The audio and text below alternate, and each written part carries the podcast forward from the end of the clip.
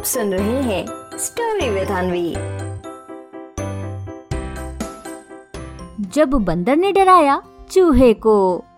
एक बार की बात है, ढोलकपुर जंगल में चंदू चूहा मज़े मज़े में खेल रहा था। वो कभी अपने घर के छोटे से दरवाजे से अंदर जाता तो कभी बाहर आता और ऐसा करते हुए उसे खूब मज़ा भी आ रहा था। लेकिन तभी उसे आसमान से नीचे आता हुआ एक बैलून दिखाई दिया। फिर उस बड़े से बैलून को देखते ही चंदू चूहा तुरंत बोला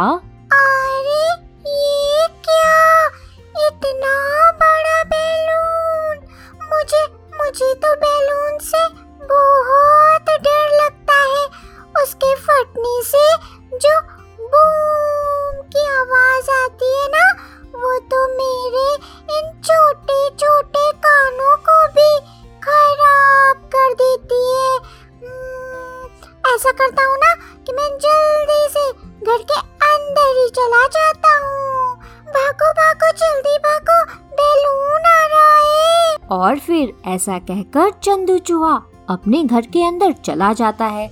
मगर वहीं पेड़ के ऊपर बैठा मोंटी बंदर उसकी पूरी बात सुन लेता है।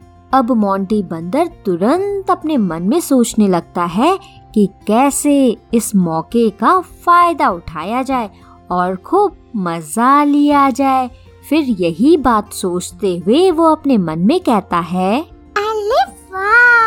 आज तो बहुत अच्छी बात पता चली है कि चंदू चूहे को तो बैलून से डर लगता है।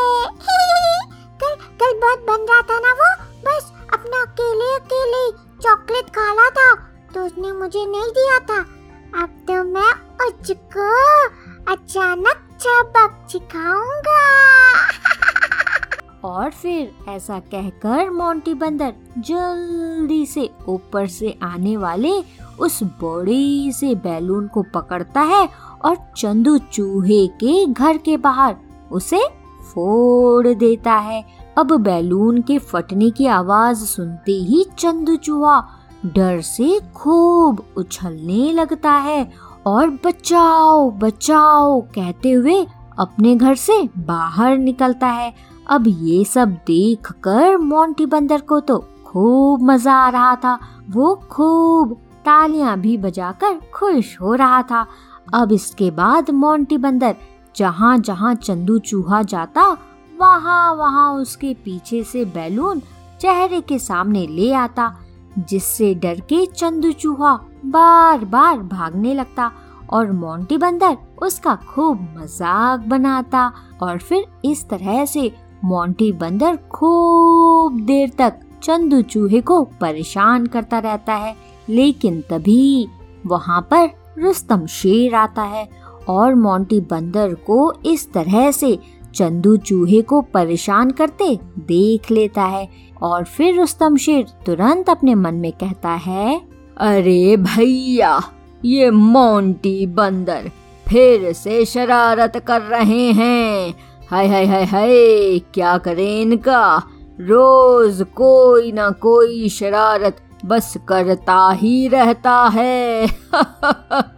भैया, इनको कितना भी डांट लो, कितना भी समझा लो, लेकिन भैया, हर दिन ये एक नई शरारत के साथ आ जाते हैं।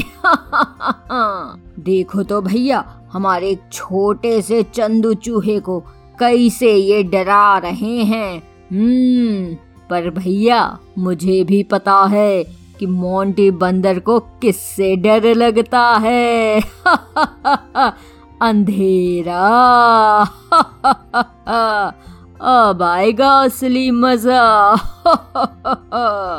और फिर इस तरह से अपने मन में सोचते हुए रुस्तम शेर जल्दी से मोंटी बंदर को अपने पास बुलाता है और फिर उससे कहता है, ओहोए ओहोए।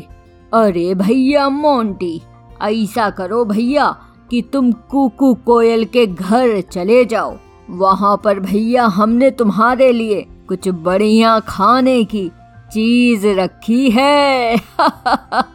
जाओ जाओ भैया मोंटी और जल्दी जाकर खा कर आओ। अब मोंटी बंदर जैसे ही खाने के बारे में सुनता है तो वो बहुत खुश हो जाता है और तुरंत दौड़ते हुए कुकू कोयल के घर पहुँचता है। फिर वो जैसे ही कुकू कोयल के घर के अंदर जाता है तो पीछे से गज्जू हाथी दरवाज़ा बंद कर देता है और घर के अंदर खूब अंधेरा हो जाता है। अब रुस्तम शेर को तो ये बात अच्छे से पता थी कि मोंटी बंदर को अंधेरे से खूब डर लगता है और तो और अंधेरे में वो रह भी नहीं सकता। बस मोंटी बंदर भी वैसा ही करता है। डर की वजह से ज़ोर ज़ोर से चिल्लाने लगता है। फिर रुस्तम शेर खिड़की को खोलता है और वहाँ से मोंटी बंदर से कहता है काहे मोंटी बंदर डर गए। चंदू चूहे को बैलून से डराओगे नहीं। देखा ना मोंटी बंदर, कितना बुरा लगता है जब कोई डराता है। है कि नहीं? इसीलिए कहता हूँ मोंटी बंदर, कि हमें कभी भी किसी के भी डर का मज़ाक नहीं बनाना चाहिए, समझे मोंटी बंदर? वैसे लग रहा है भैया कि अब तुम्हें सही में तुम्हारी गलती का एहसास हो गया है। है कि नहीं? अरे भैया गज्जू हाथी, जल्दी जाओ और दरवाज़ा खोल दो। काहे कि मोंटी बंदर बहुत डर गए हैं।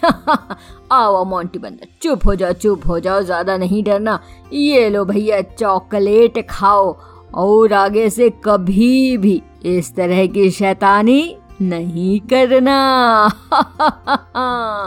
और फिर इस तरह से रुस्तम शेर मोंटी बंदर को सबक सिखाता है और फिर मोंटी बंदर चंदू चूहे के पास जाता है और उससे माफ़ी माँगता है।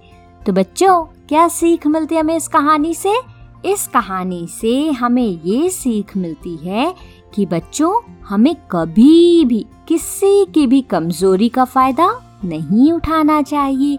जितना हो सके दूसरों के डर को कम करने की कोशिश ही करनी चाहिए।